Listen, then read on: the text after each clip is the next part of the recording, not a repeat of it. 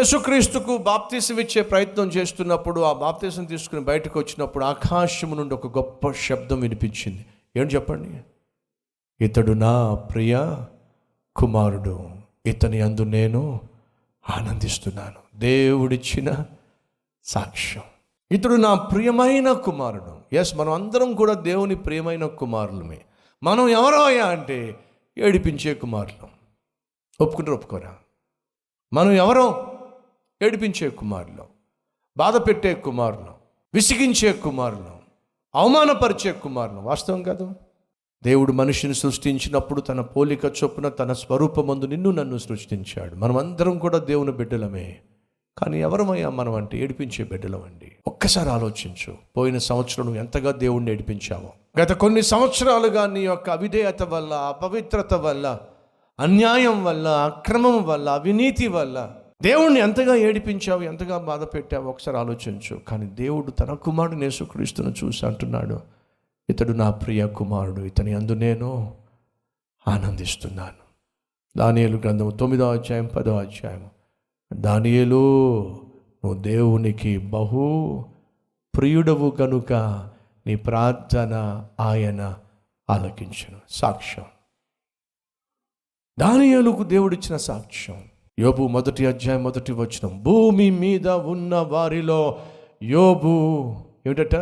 యథార్థవంతుడు నీతిమంతుడు. సాక్ష్యం. ఎవరిని దేవుడు హెచ్చిస్తాడు? సాక్ష్యము కలిగిన వాళ్ళు. దేవుడు సాక్ష్యం ఇస్తున్నాడు సమయాలకి. ఏమని? ఎలియాబును కాదు నువ్వు ఎన్నుకోవాల్సిందే. మరి ఎవరిని ప్రవ్వా? నా చిత్తానుసారముగా జీవించేవాడు ఒకడున్నాడు. నా హృదయానుసారముగా ఆలోచించేవాడు తలంచేవాడు పనులు చేసేవాడు ఒకడు ఉన్నాడు అతన్ని ఎన్నుకో. ఎవరు ప్రభువా? వస్తాడు ఇప్పుడు. వచ్చేసాడు వచ్చిన వెంటనే దేవుడు అట ఇతడే నేను కోరుకొనిన వాడు. ఏమిటి ప్రభు ఇతని ప్రత్యేకత? నా చిత్తానుసారమైన వాడు. దేవుడు సాక్ష్యం ఇస్తున్నాడండి.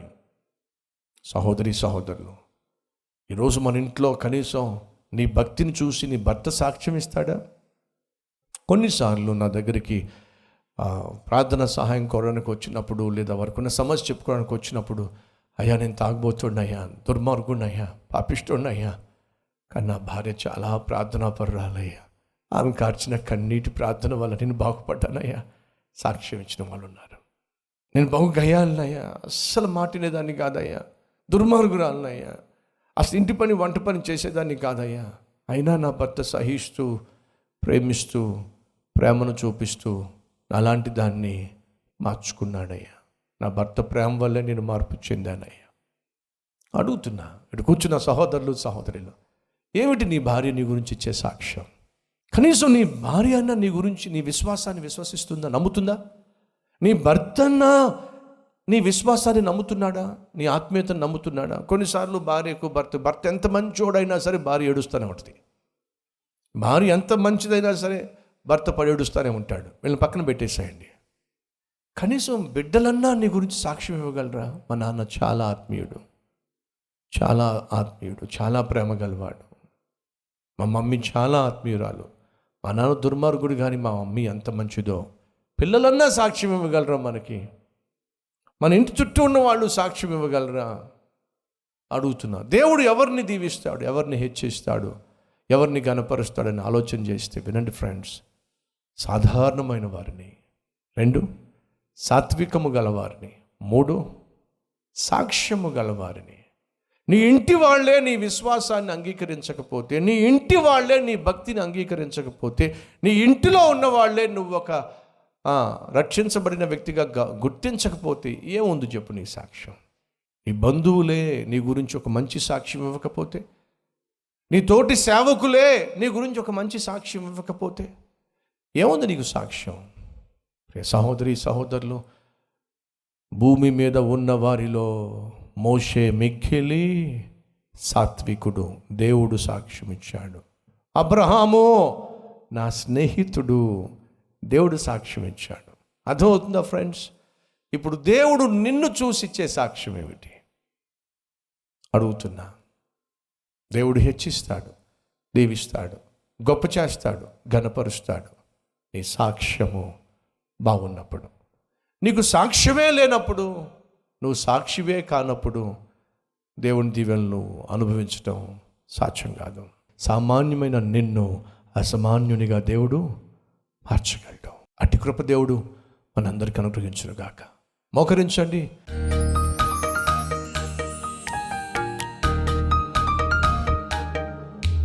పరిశుద్ధుడవైన తండ్రి శ్రేష్టమైన సందేశం విని ఆశీర్వదించబడ్డాను. నాయనా మేము సాధారణమైన వారము కానీ నీ చేతుల్లో పడితే అసాధారణమైనటువంటి జీవితాలు జీవించగలము. సాత్వికము కలిగిన వారిని సాక్ష్యము కలిగిన వారిని సాహసములు నీ పేరట చెయ్యాలి ఆశించే వారిని వాడుకుంటావు గొప్ప చేస్తావు హెచ్చిస్తావు ఘనపరుస్తావు. దావీదు గొల్లవాడే గొల్లవాడిగా మిగల్లా. దేశానికి రాజు అయ్యాడు పేతురు చేపలు పట్టేవాడే చేపలు పట్టేవాడిగా మిగిలిపోలా. అసామాన్యమైన సేవకుడిగా తయారయ్యాడు. పనివాడే యోసేపు పనివాడిగా మిగల్లా. ప్రధానమంత్రిగా హెచ్చించబడ్డాడు. వీళ్ళందరూ కూడా సాధారణమైన వాళ్ళే. సాత్వికము కలవాళ్ళు సాక్ష్యము కలవాళ్ళు సాహస కార్యములు చేసే స్థాయికి చేరిన వాళ్ళు.